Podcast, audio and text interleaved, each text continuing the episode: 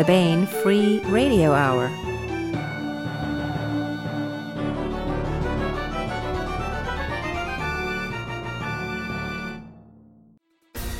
On the podcast, Graveyard of Broken Typewriters, desecrated by alien religious nuts who believe using the letter R summons the demon lexicon the malevolent.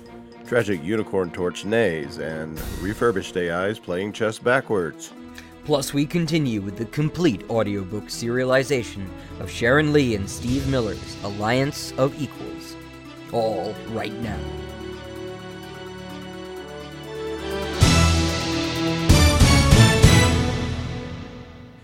Welcome to the Baen Free Radio Hour podcast. It's an honor to have you along. I'm Baen editor Tony Daniel. And I'm editorial assistant Christopher Ruocchio. We have an interview with Eric Flint and Mike Resnick this time talking about their new collaboration, The Gods of Sagittarius. Eric and Mike, who are both incredibly prolific and busy on projects and really good writers, of course, talk about the book, which is a bit of a science fiction romp, and about how they met and began the collaboration. It's really a, it's a convivial interview. And of course, we continue with our complete audiobook serialization of Alliance of Equals by Sharon Lee and Steve Miller. So that's coming up. Now here's the news.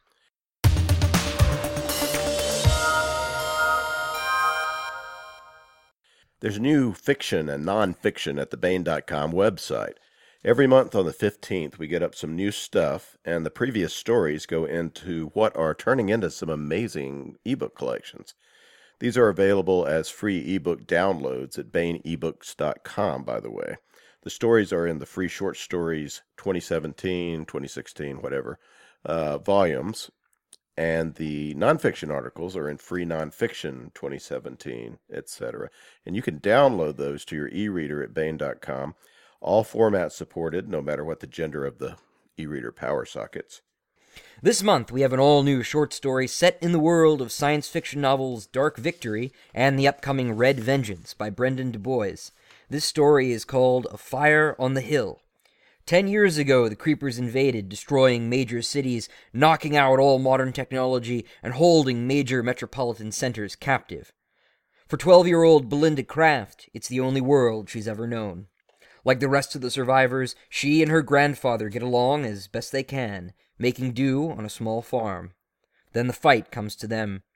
Creepers are advancing on what is left of the United States Army. Belinda may be little more than a child, but in a world torn to shreds by an alien invasion, all must do their duty to help reestablish civilization. We also have an excellent nonfiction piece examining Robert E. Lee's battle strategy by novelist and military historian J.R. Dunn. It's called Robert E. Lee and Decisive Battle How Lee's Strategic Thinking is Portrayed in the Day After Gettysburg. And the day after Gettysburg is the um, completion of a novel started by Robert Conroy. And J.R. Dunn finished it up after Conroy's untimely death. And in the book, they imagine a very different turning point to the American Civil War. In this month's essay, uh, J.R. Dunn explores Lee's strengths and weaknesses as a military commander, arguing that Lee was seduced by the Napoleonic philosophy of fighting a decisive battle that settles a matter once and for all. A Fire on the Hill and Robert E. Lee and Decisive Battle are both available. They're on the front page at Baen.com.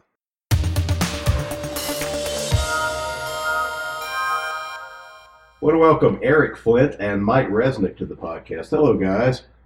Hi. Eric Flint is a master of alternate history science fiction with over 3 million books in print. He's the creator of the multiple New York Times bestselling Ring of Fire series, starting with first novel 1632.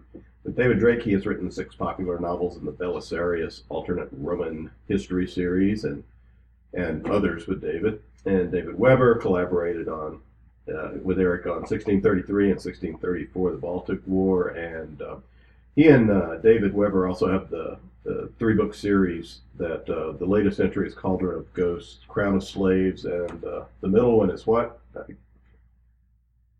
Uh, of Freedom. Of Freedom. He's also co-authored with Ryk Spoor, David Carrico, K.D. Wentworth, D- uh, Griffin Barber recently, Dave Freer, and many others. Eric's latest solo Ring of Fire novel is 1636, The Ottoman Onslaught. He was for many years a labor union activist, and he lives near Chicago, Illinois. Mike Resnick is the all-time leading finalist of Science Fiction Shooter Awards. He's won five times and received. I used to teach uh, Kiran in my uh, science fiction literature class, by the way, at um, University of Texas at Dallas back when I was teaching. Um, he's won five times, received a record 37 nominations. He's also the winner of the Nebula Award and other major awards in the USA, France, Japan, Spain, Catalonia, Croatia, Poland, and and now you've won the award in China, right, Mike? Right. I just won that a couple of months ago.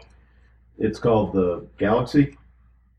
It's called the Galaxy Award. It's their Hugo, and uh, I I won it in competition with everybody except the Chinese for best foreign novel. Uh, what was it for?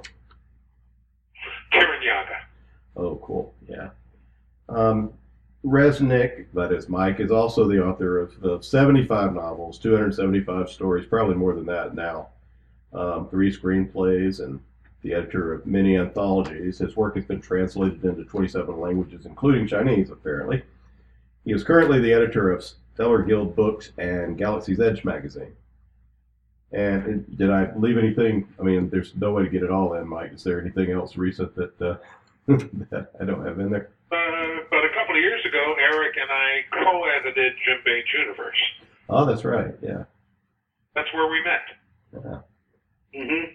So I want to ask you about that and uh, how far you guys go back and what um, what prompted this book. Um, let me talk about the book for a second. Now out at booksellers everywhere is a very cool and amusing science fiction collaboration between Eric Flint and Mike Resnick. It is called The Gods of Sagittarius. So, well, maybe we should start with that. Um, how you how did you meet? How did you decide to uh, to is this the first uh, time you've written together, or have you done other things? And what decided? How did you arrive at this book? Uh, the idea for it. Well, we've done a short story together. Well, go ahead, Eric.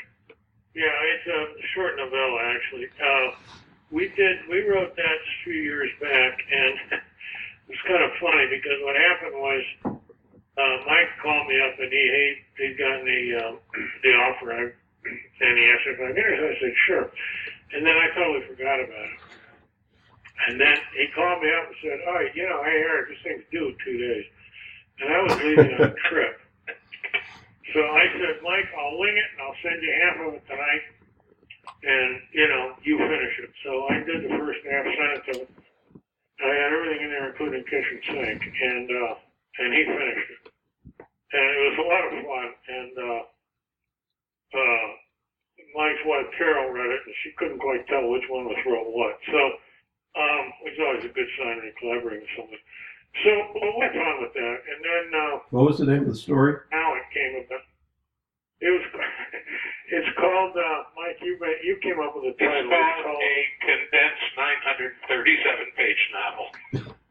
That's So the it's got a first title. It's called, I forgot what the first word is, but yeah, it's a condensed 987 word title, word novel. Um, They have a little Yeah. something to do with Jimmy Hoffa. yeah, yeah. Uh, it takes place in Roswell. Ne- Never mind. It's it's um, it's a very strange story, but we had a lot of fun with it. And then I don't remember exactly.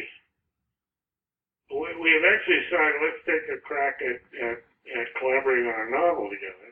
So we developed this outline. Then we didn't work on it. Well, I didn't work on it for years because I had other stuff got in the way, but finally able to get to it. And um, we designed the book so that there are two main viewpoint groups of characters, one human, one alien. And Mike wrote the human characters, I wrote the alien characters, till we got toward the end, and then, you know, we blended them together.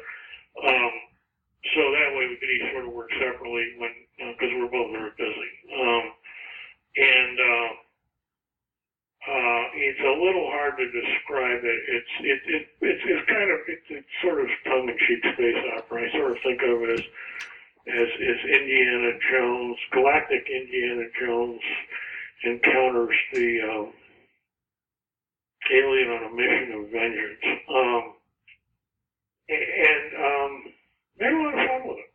Um, it's it really isn't easy to describe it. Yeah. It's kind of an oddball book. No, it but, isn't. um, huh? Well, it's full of. I mean, it's it's full of inventiveness, and there's a huge amount of wordplay in there, which is incredibly fun. And there's some sense of wonder in there, science fiction. But it seemed to me it's got some definite echoes of um, kind of science fiction humor that we saw a lot of in the in the 70s and 80s, which um, it include books like Hitchhiker's Guide to the Galaxy. Um, I don't know if you would you would agree with that comparison. Um, was that It's a comparison people come with. I mean, it's it's um, you know, it- it's very generic, but yeah, I understand why people um, come up with it. It's kind of um, it's not very predictable which way the plot's going to go. Is this Um, is it reflective of you guys' uh, sense of humor? Do you think? I mean, it must be to some extent. Well, I, I would assume it is. Uh, I I have written, or I say I have gotten away with more than a hundred funny stories in this field about a dozen funny books, and I would never have thought that was possible in any other field. It's tricky. Uh, it, it, it, it's not quite comedy, but it comes awfully close. Um, No, but it, it, uh, it takes certain things to such an extreme that it becomes. For example, one one of the basic premises is uh, what if we had a planet called Cthulhu? What does that mean to everybody? Well, it means Lovecraft. And who was Lovecraft's most important character? Abdul Alhazred, who one day at high noon in the middle of a crowded square was eaten by an unseen monster in front of everybody. Uh, what if on this planet Cthulhu in a prison, something unseen ate one of the prisoners? What if we did that seriously, not tongue in cheek, except it comes out kind of tongue in cheek, and tried to examine why that happened and what the consequences were? Well, we start on Cthulhu. Um, well, let's uh, maybe talk about some of the characters and then uh, and then try to parse this parse the tale because the characters are fascinating too, the humans and the aliens. It's not. I mean, it's not obviously. It's not a, a jokey book. It's it's got humor in it, but it's got a serious, you know, universe in jeopardy kind of uh, kind of narrative to it as well.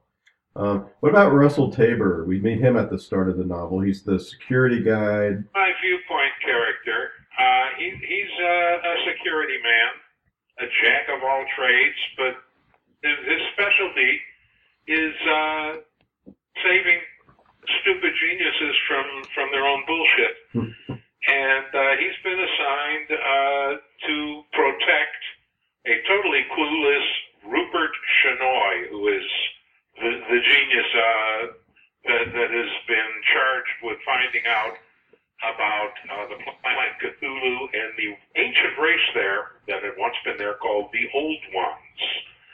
And uh, it's not an easy job because uh, first, Shinoy keeps going off on strange tangents, and secondly, an awful lot of these strange tangents happen to be right. That, you know, a guy really was devoured by an invisible creature. There really was a race called the Old Ones, just like Lovecraft said. And uh, they're very dangerous, and his job is to keep this genius alive long enough to figure out what's going on. Yeah, it seemed like that he was um, that that both of them are sort of the reason they survive even is because they're both kind of polymath generalists in their way. Russell in in a security guy kind of uh, physical fashion, and uh, Shinoy with with you know he just he sees weirdnesses and patterns and things like that, right? Uh, you, you have to assume they're they're all going to be you know jacks of all trades at that point in the galactic history that, that we're we're espousing because you know you come into a different race almost every day uh, that's a really strange and very populated galaxy out there And Shinoy's kind of he's also a, a Sherlock Holmes type in that he he certain aspects of regular life he just he, he he, doesn't care about that much. Right? Uh, I've always hated people like that myself they seem to work very well in literature Yeah. Yeah, well, as long as the trick to it is you don't ever try to explain how their mind works because No, you can't do that. Yeah. Um, so it's just, you know, reader has taken on faith. Um, the thing I found, what I wanted to do with the parts I wrote were, um, um, I, wanted to have these aliens have a, a very, very different theology than, than humans do. So they think humans are nuts because humans have this idea of a benevolent God where it's obvious to the aliens that whatever deities exist are malevolent. All you got to do is look at the universe. And so their entire way of looking at the world is completely different um, from the way human beings look at it. Uh, and I, you know, I just found that very amusing. Yeah, there. I mean, you there are several times they say um, that humans are are just like insanely optimistic, in contrary to all the facts that are. Yeah, yeah. Yeah, I gotta we keep that going out there. Yeah. Well, tell us about uh, Akko then, uh, uh, Eric. Who he, she uh, is an alien sort of explorer and interface. I mean, she's. It's hard to say what her position is in human terms. Um, Well, she is her technical title is that she's a castigant, and uh, basically she's a knee breaker for her. She's an enforcer for her sect. I mean, th- th- this, this particular alien species is, is is divided up into a jillion religious sects and denominations, um, which have one thing in common, which is they all agree that um, whatever gods exist are obviously inimical. Um, and but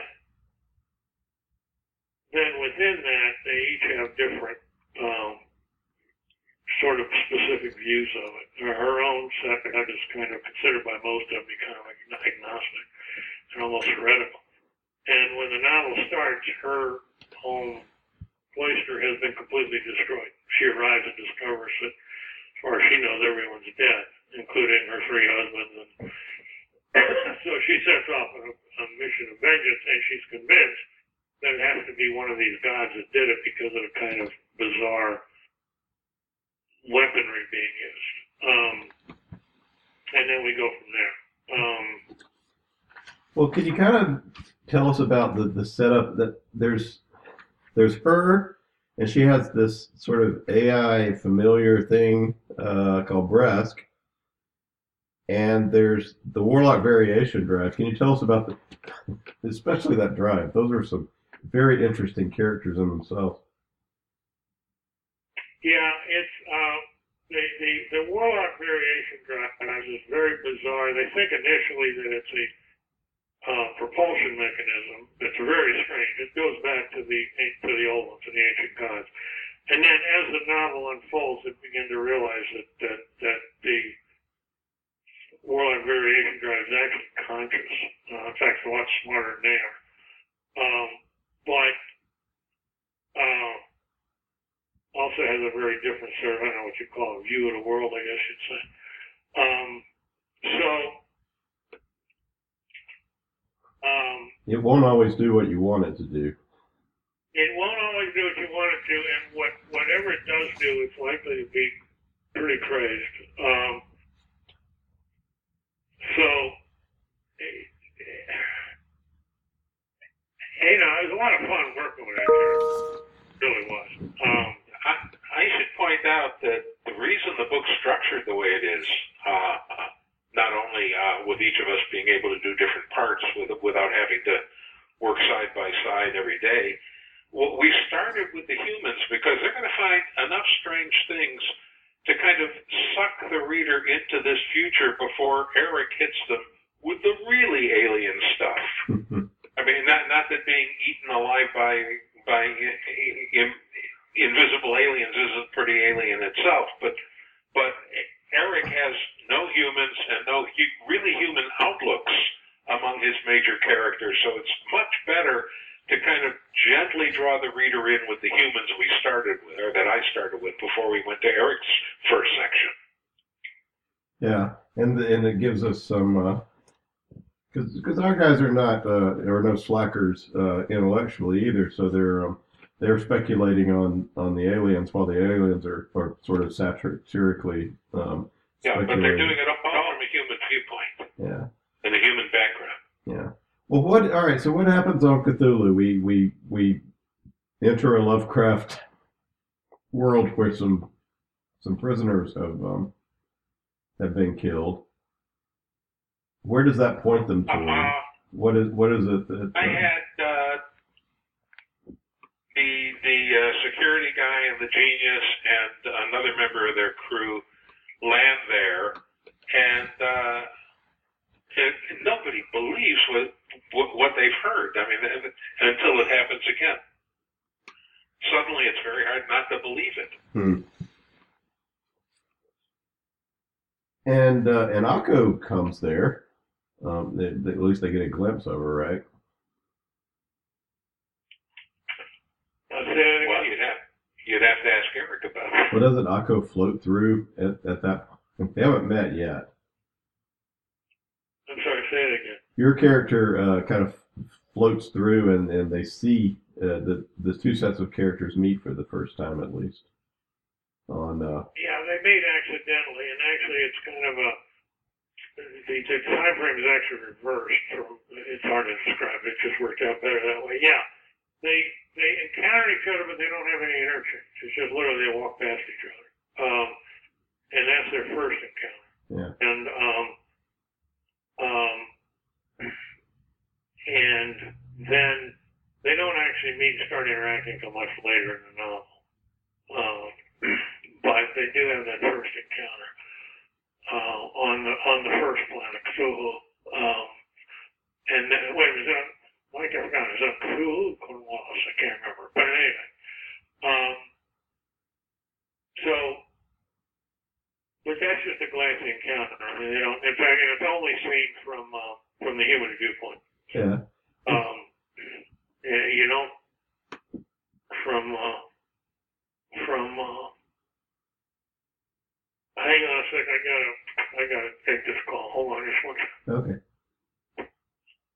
Well, I can I can take it from there. sure, Uh, one, one of the characters uh, I did, one of the aliens, uh, was one because we needed some answers. I had an alien, I believe his name was would be pronounced Juma, and oh uh, yeah, he's great. he actually knows to a great extent what's going on. And I made him just a, a real sarcastic son of a bitch, but they have to play ball with him because he's the only guy who can give the humans the answers they're seeking. Yeah. Well, this happens on Cornwallis, which is another planet. They get, and Cornwallis is uh, maybe my favorite section of the book, just because of all the wordplay that's going on there. Oh, Um, yeah, yeah. What? Uh, It's fun to do. it's not really. They don't even call it that necessarily. They're a little vague here and there answering questions. We started writing this in 2009. Uh, we had to put it off for a few years after we began because Eric had open heart surgery and fell way behind on his other assignments. And then more recently, Eric had cancer and fell further behind on some assignments. He'll do anything to get out of writing with me, you see. Yeah, yeah, but we finished the novel before I got the kids. It was the heart surgery that kind of, um, because I lost several months, and then I, you know, I have a busy schedule, and Yeah, I mean, And Eric this book probably was a writes lot of fun, but it five wasn't- books a year. I write three or four. We, we, it just took us forever to get back on track. yeah. Um, anyway, it, yeah, I think I think that thing went went on for like five, six years, something like that. Uh, once we started working on it, it went pretty quickly. Oh, Um, yeah. So they, uh, um, Rupert and uh, and and uh, and Tabor meet. Um, Mike? Shinoy and, and Tabor meet uh, Jumai, who is this incredibly sarcastic octopus thing, right? He was he was fun to do. I, he's kind of a an alien me. he um, he's kind of scary in that he actually is kind of deadly, but he's he's also um, he'd if you can keep him interested with words he won't kill you. Sort of is that the Well, basically, uh, he w- w- without something like that, like words to interest him, uh, there's no reason why he would let uh, the main characters live. So we we had to, to do something, if not to humanize him, at least to disarm him, and and that did yeah because that's you know I none of these people are that I did were so weird that you can't imagine that their analogs exist on Earth. I mean, not that that they look like that or have some of those physical characteristics, but but emotionally, mentally, they're not that far removed from strange people you know. yeah sure. Well, Jumai reminded me a bit of a of a, of a of a hitman kind of dude that um, a, a criminal that um, had a good sense of humor but was still a criminal Sarcastic at heart. the hitman, yeah. Yeah. And who's the, which character is this? Chuma, the the one uh, who actually knows something about what's going on, who they uh, who Shinoy and uh, Ticker find themselves with Yeah, yeah, yeah. about halfway through the book or so. Yeah. So, um, and then there's there's this uh, uh, the empire that may be an empire or may called Matsk, where um, where part of the book may take place. Um, it's a pretty dangerous place. Um, why? And this is really where Akka, Akko, and uh, and the human characters come together. What um, what's the interaction like? Why did what why does it take both of them to save the universe? Well, that was kind of built into the original plot. So, uh, Yeah, at one Uh, point, if if they don't get together and work together, why the hell are we telling both their their stories? well, there is that. uh, how yeah, how do they interact? What's the? Uh, I mean, Akko's. It's not exactly friendship. we wanted what, what, what we wanted was humans and an alien species that really looked at the universe very, very differently. Um, and in fact, the, the way the book ends is uh, is uh, the human character he, he, he takes the life of Casablanca. This is the beginning of a beautiful friendship, and and and the alien's immediate reaction is this some kind of trick? I mean, you know, uh, uh, you know, I like they that. really don't look at the world the same way but they do wind up working together. And that was kind of the way Mike and I planned the thing from the get go.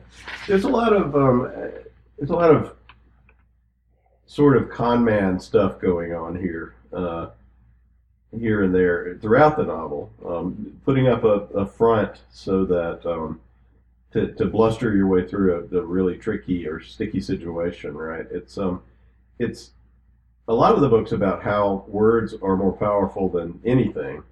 Uh, seems to me, or is that too portentous or pretentious a statement about it?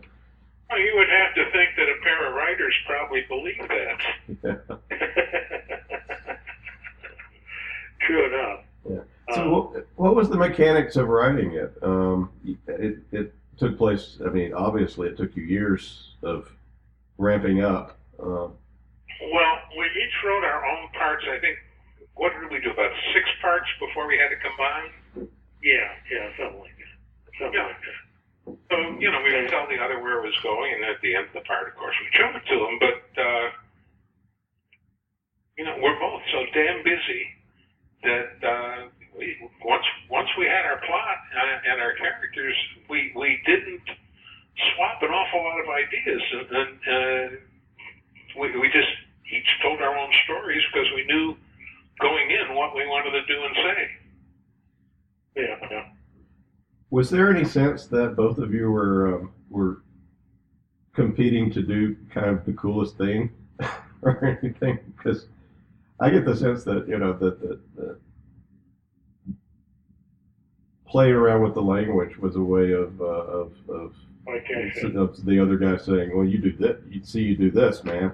Something like that, or is that uh, not the way it was? Well, we didn't have to do that. Uh, we're both very professional, very competent, and we like each other's writing. And we've we've worked together for for a year. We never had a single disagreement the whole time, three years, whatever it was, we edited that magazine. So Mhm. uh, we we didn't have any problems on this. Yeah. Yeah. Well, what uh, what are what are y'all working on at the present? Told anybody how how we wound up doing the magazine together. If you got half a minute, I'll tell you a story. Oh, absolutely, please. Go ahead. Yeah, uh, I uh, I had sold Eric a story, and uh, we were going to the Worldcon in LA in 2006, and I handed him another story. He bought it at the con, which is unheard of. Uh, editors don't go to cons to read submissions. And I mentioned that you know he's doing 100,000 words or so. I had edited a ton of anthologies. If you give me a little 5,000 word section, I you know every every issue I, I would take care of it and be that much less less work for him. And we had never met before, and he looks me in the eye and says, "No, you do half the magazine, or it's no deal."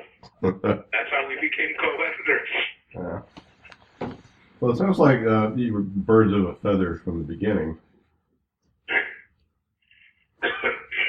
Is the what what do you think there might be more uh, Flint Resnick collaborations uh, in store, or do you think that this maybe uh, maybe was um, the one you wanted to do?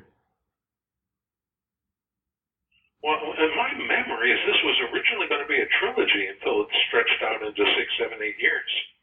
Wasn't? Well, it, not exactly. We proposed a trilogy to Toni, but she wanted to take it one book at a time. Uh, Well, there's clearly what it could go on. yeah, but we, we went under the assumption nobody was going to turn down the second or third book. Yeah, yeah, yeah. I mean, you know, it'll all depend on sales like it always does. But uh, So there may be more. Yeah, it, there's a setup at the end for possibly more, right? oh yeah, yeah. No, be an easy book to uh, to continue. Sure. Um, It's a lot of fun. Um, what what are you working on, both of you, uh, uh, separately at the moment? right now, um, I am. Um, well, okay. I'm wrapping up. Uh, there's a, a book I'm doing at Dave Freer called All the Plagues of Hell that is the next book in the uh, Heirs of Alexandria series that Dave and I have been working on for years with Misty Lackey. Um, now, Dave, Misty's not writing this book. This is just Dave and I. And then Misty and I will write the next one in the series. Um, um, so that's what I'm, I'm, I'm, Dave has finished. He, he actually turned in uh, the first draft long, geez, two years ago, but I, I was tied up with other stuff. So I started working on it. I thought I'd have it finished by now, except the problem is this stupid cancer I've got. The can the chemo's working fine against the cancer, but the problem is it, it, it depresses my immune system, so I keep getting these stupid ass infections. And, you know, so I went in the hospital six days because of a damn abscess developed, and then I was just in the hospital 15 days because I developed pneumonia. Um, and, none of them are all that serious, but, you know, I mean, if I didn't have a depressed immune system, I'd just shrug them off, but I can't. That's got to be incredibly knowing how how much you piece together things and, and just use every moment of your time. That's got to be frustrating for you. It's extremely frustrating, and especially the last stretch. I was in the hospital 15 days, and I felt fine. Uh, you know, I mean, it, it just, you know, I mean, I knew why they were keeping me there is because the problem is pneumonia is not really a disease; it's a condition. It's kind of like a generalized inflammation of lungs, and it can be caused by 100, 200 different things. Some of which, like fungal infections, can be really hairy, and um, and it's hard to find out what it is. Um, in fact, we still don't know. There, it's possible, not likely, but it's still possible it's a fungal infection. But it takes about three weeks for the cultures to grow. So I'm feeling fine. The only thing they actually did detect was uh, they call mycoplasma, which is walking pneumonia, which is about the, the most form pneumonia there is. I didn't feel it at all. I'll be honest with you. I felt fine. Um, I developed occasional fever spikes, which I didn't feel. I had a very mild cough.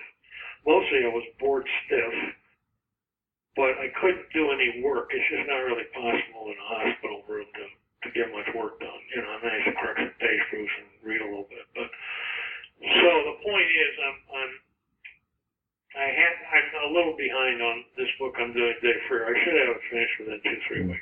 I think we might be able to forgive you a little bit, Yeah, well, considering the circumstances. So, I'm working with Walter Hunt on a new project and uh, and then once I get all the Plagues of Hell finished, I will start working. I figure I'll start probably July or August um, on this the next solo 1632 novel, will be the sequel to Ottoman Onslaught. Um, and, and in the meantime, Chuck Gann and I are working on a, a book, but he's doing most of writing. It's also a 1632 series. It's called The Vatican Sanction, and it's a follow-on on the book we did, uh, The Papal Stakes. Um, and there's a lot of stuff coming. I mean, this year I've, I've got six new novels coming out. It's more than I've ever had in my whole life. Um, it, it just kind of was a little weird that I had all those slots available. and then next year probably about three or four. One of them will be an anthology, the next Gazette, uh, Grantville Gazette. So uh, I keep busy. I mean, you know, there's there's no shortage of things that I'm working on. Yeah. Um, and um, and then you know we'll have to see how you know what the sales are like of Gods of Sagittarius, and you know if they're good enough, Mike and I'll keep going on the story. Yeah. Um, Well, it's, you know, it's- there's no way to know for a while yet. yeah, it sure is. It's fun. Um, Mike. Designed Um, it so it could work as a standalone, which it does, but you know. yeah, yeah, it's certainly readable. It's just a, it's just a fun novel. Uh, what, what are you working on, uh, Mike Resnick? Well, I'm kind of busy just like Eric is. I, I just turned 75, and last year I handed in eight books. Uh, right now I'm in the middle of a uh, trilogy I'm doing for DAW Books. Uh, the trilogy's title is uh, the Dreamscape Trilogy. The three books are The Master of Dreams, The Mistress of Illusions, and The Lord of Nightmares. I'm going to be collaborating with Misty Lackey on a fantasy about horse racing, which is one of my passions. I don't bet, but for 11 years I did a weekly column on racing. And I'm going to be collaborating uh, with Jody Lynn Nye on another uh, book. And I've got uh, a collection that, that is complete, but I, uh, Harry the Book, it's a Damon Runyon-esque character I've been doing for years. But I have to wait contractually until the last couple of stories come out, since I sold first rights to them, before I put it together as a book. But sometime later this year, I should be able to do that, and uh, that'll hold me through through Christmas.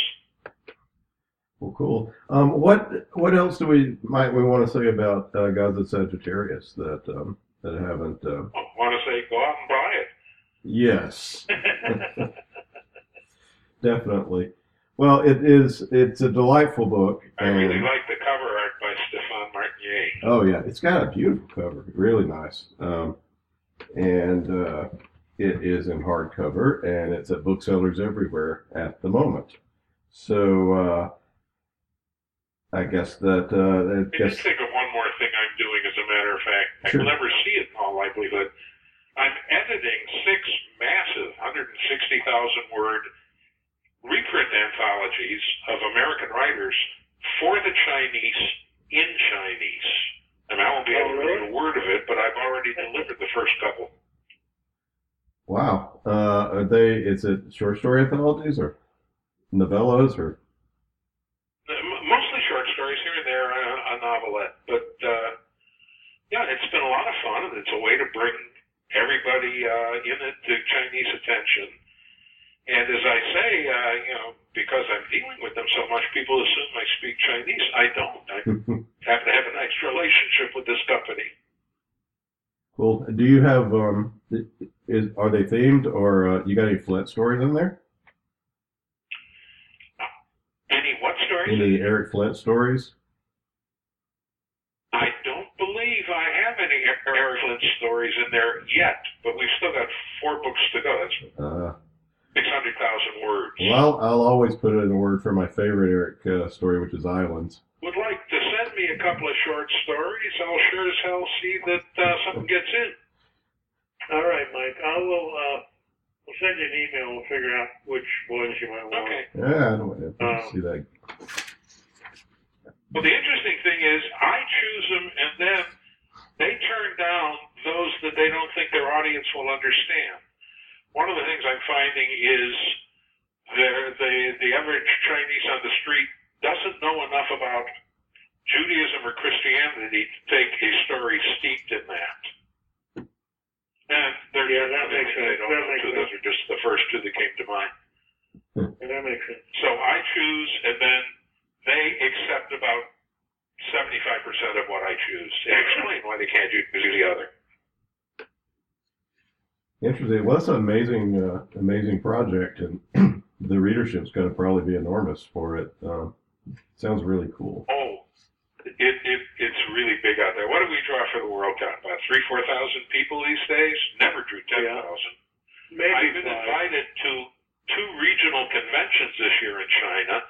One in Shanghai in August that I'm told draws 400,000, all of them English speakers. It's a, the whole convention's in English. And one in December in Chengdu province, which they expect to draw about 100,000 people. I mean, they dwarf things like Comic Con. Yeah. Wow. Well, um, that's a lot of readers. that's a lot of readers. We gotta, we gotta do more uh, to get stuff in China. Anyway, uh, well, the book out right now is The Gods of Sagittarius by Eric Flint and Mike Resnick. It's at booksellers everywhere. So, Eric and uh, and Mike, thank you so much for uh, being here to, to talk with us about it.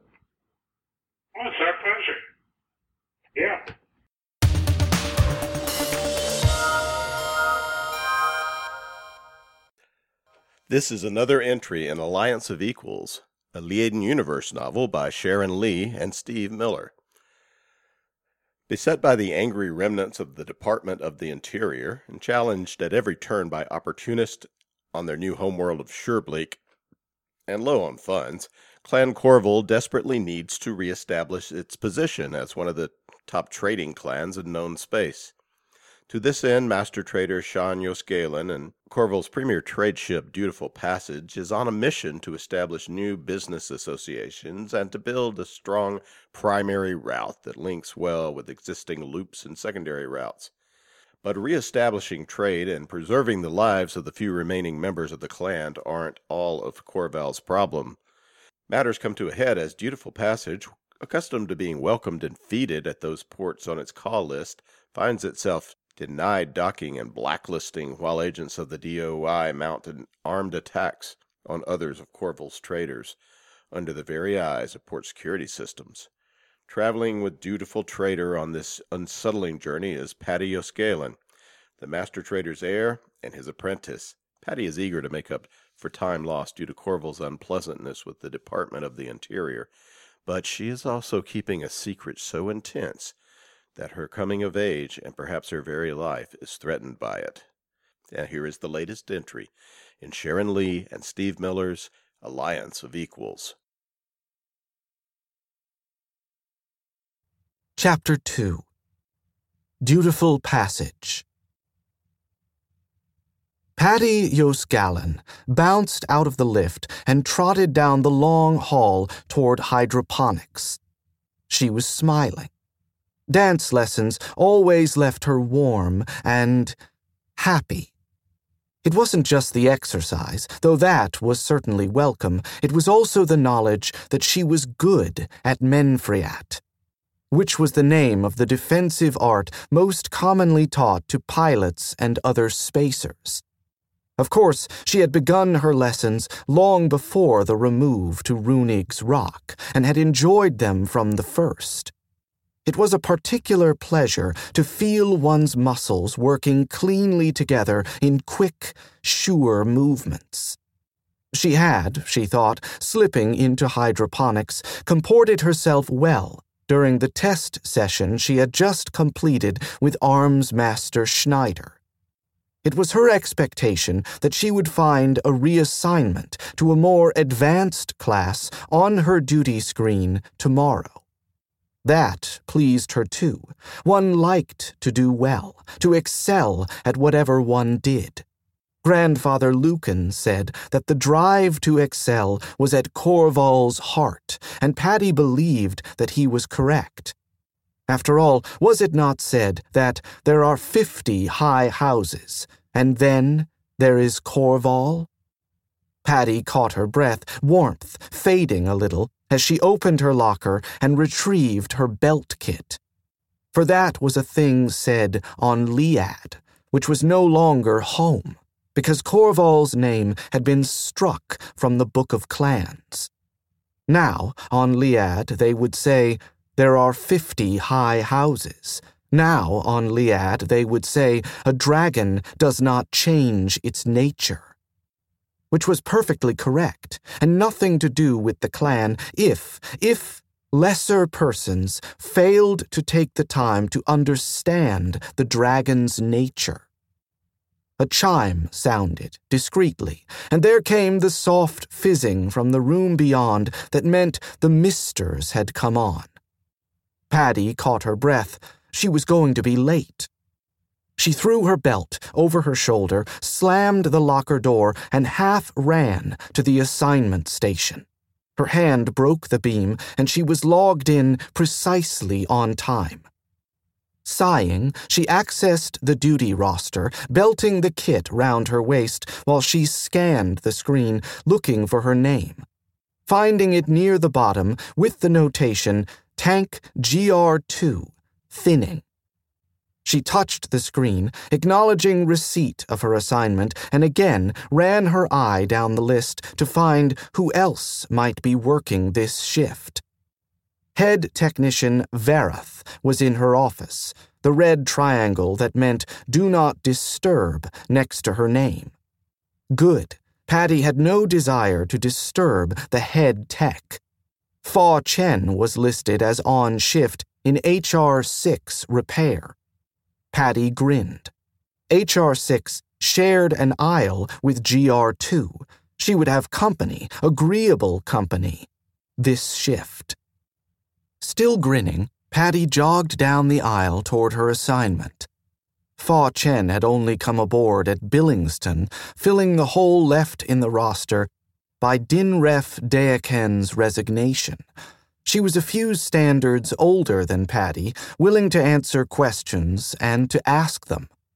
Not that either of them would shirk their work, of course, but they might exchange some conversation. And working with Fa Chen was much preferable to sharing a shift and proximity with Inleen, Padi's fellow prentice, or with head tech Varath. Jerry, the other garden tech, was agreeable enough, but not much given to talk. She turned the corner, and there was a thin woman in green overalls, bent diligently above tank HR 6, a toolbox open on the shelf beside her. Fa Chen, she said. I'm glad to see you. The gardener looked up, a ready smile on her face. I'm glad to see you too, and on time. That was a joke. It might even be a joke with a point turned toward Inleen, who, in Padi's experience, had never in his life been on time. Only imagine the ringing scold I would earn from the head tech if I were late, Padi said, pulling the log for GR2. Jerry had marked out the sections that wanted thinning, and in GR3, two sections that needed to be deadheaded. Padi nodded to herself and moved to the first marked section.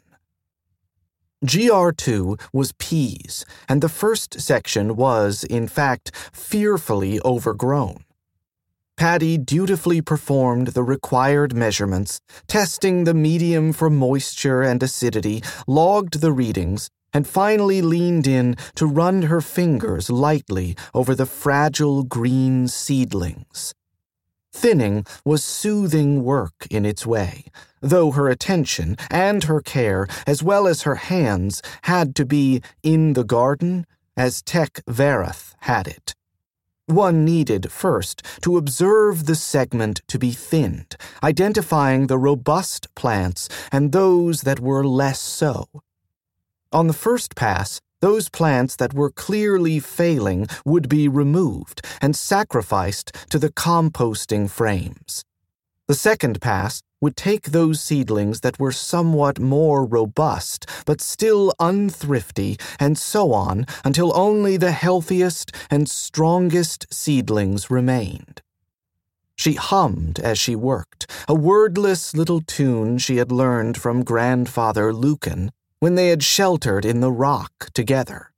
The leaves were cool against her fingertips, and her attention was wholly engaged. Do you think she would? Fa Chen asked quietly. Padi blinked, her fingers fumbling among the seedlings. She raised her head, but Fa Chen was bent over her section, a diagnostic stick in her hand. Padi frowned, trying to recall her last. Ah, yes, Tech Vereth's likely reaction to Padi being tardy.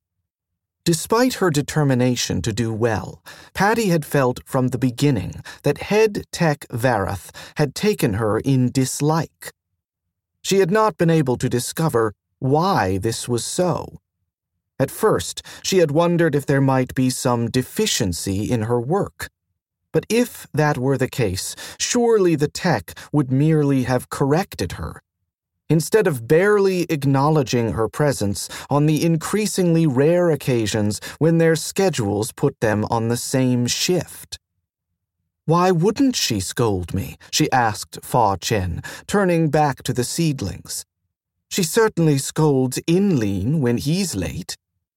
True, but Inleen's mother is not the captain of this ship.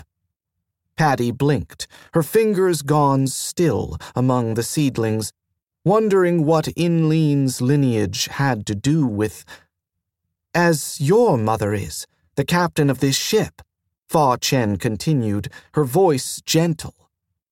Padi looked down at her fingers and moved them among the cool leaves, working deliberately now as she tried to think how best to explain for it was an error of culture that Fa Chen posited, and a very disturbing conclusion drawn from it. My mother, she said, her voice as careful as her fingers. My mother is Vestin Yos Tomaz, clan Ibrim. She raised her head slightly and saw Fa Chen pause, her head cocked to one side. She said nothing. Good, Padi thought. She wants to understand, to learn. Now, she continued, still careful, now, it is true that Priscilla Mendoza and my father are life mates, but that doesn't. Among Liadens, what that means is that she has come into Clan Korval, our clan, but she's not my mother.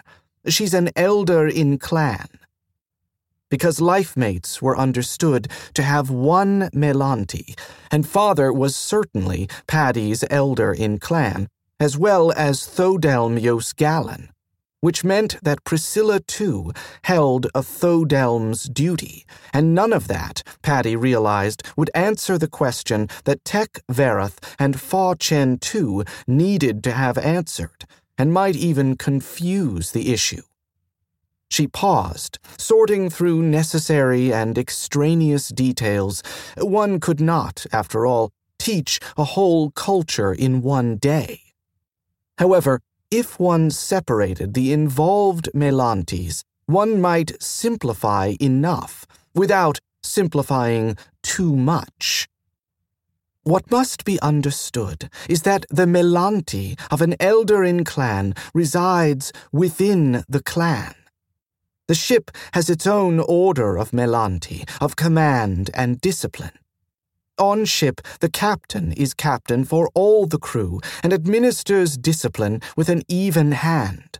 The captain of the dutiful passage does not permit crew, any crew, to be slovenly in their work.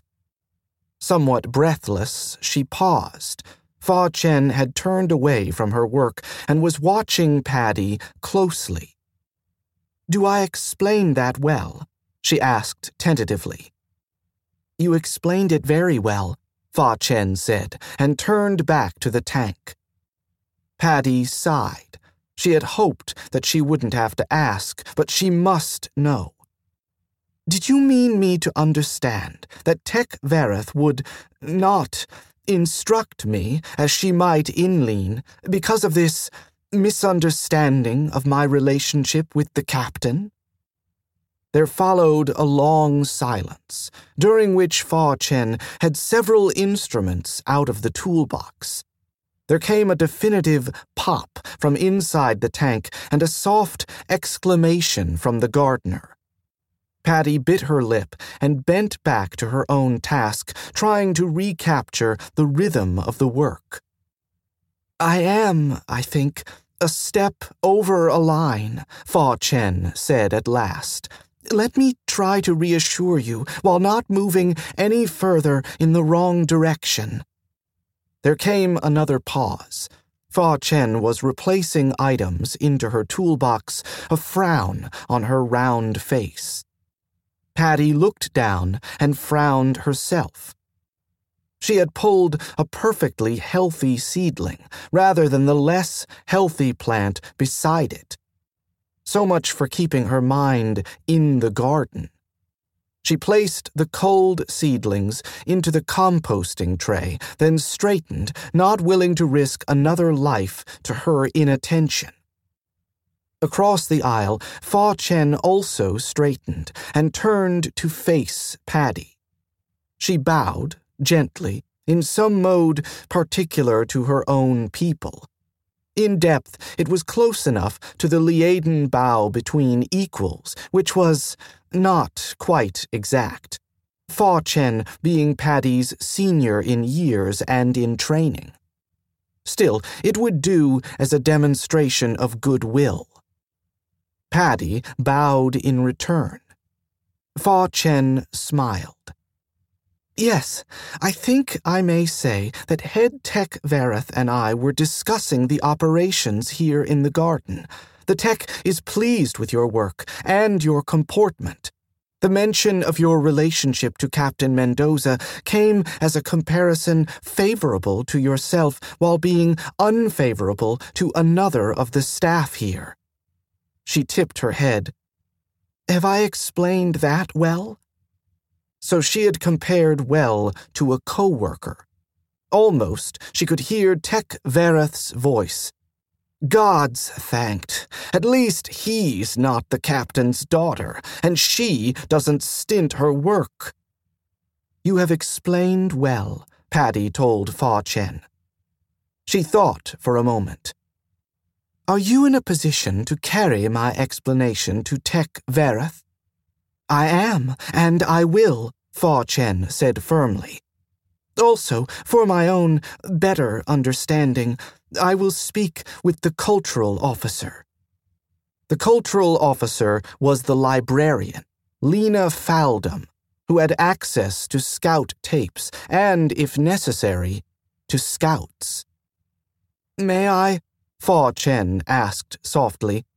Ask another question in the same direction? Padi felt her stomach twist a little, foreseeing the question, but it was perfectly reasonable that it be asked. It was, in fact, necessary. Yes, she said, and managed a smile.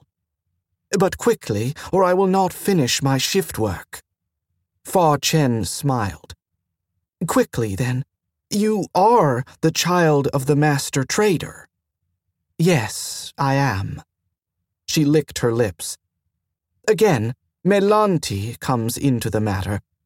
On this ship, I am the master trader's apprentice, and anyone who thinks that master trader yos'Galan will permit error or sloth from his heir, his apprentice, or anyone who is under his hand must must not know him very well. Fa Chen laughed. Well said. And now, having done with my work, I will leave you to yours.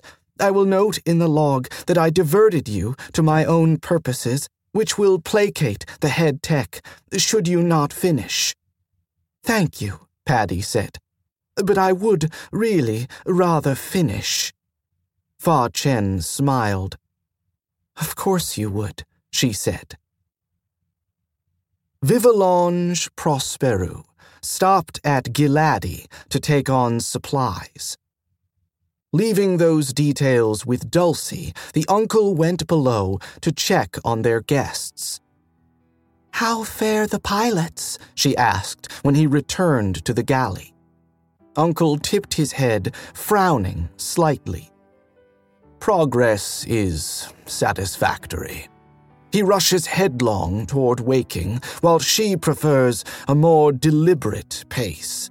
I have amended his speed somewhat, though more for the comfort of the ship than because I fear he will do himself harm.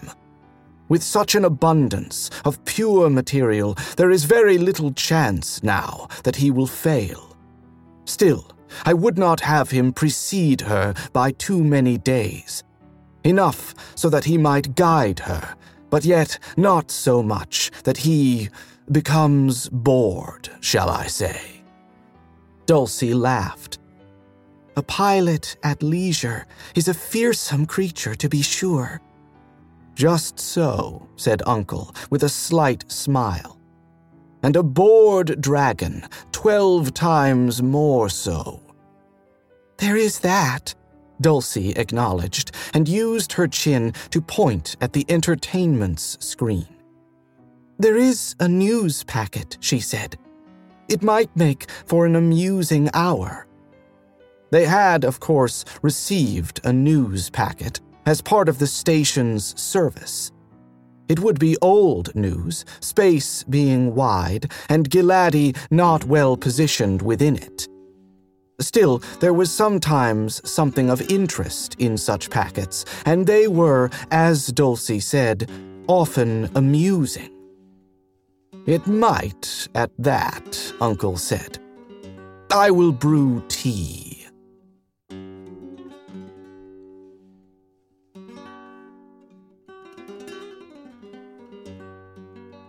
That was another entry in the complete audiobook serialization of Alliance of Equals by Sharon Lee and Steve Miller. And that's it for the podcast. Thanks to podcast theme composer Ruth Judkowitz. And Rockstar treatment and a dozen 150% off coupons for the car wash where the Mobius strip of space time is taped together, plus showers of thanks and gratitude to Eric Flint and Mike Resnick, authors of The Gods of Sagittarius. Please join us next time here at the hammering heart of science fiction and fantasy, and keep reaching for the stars.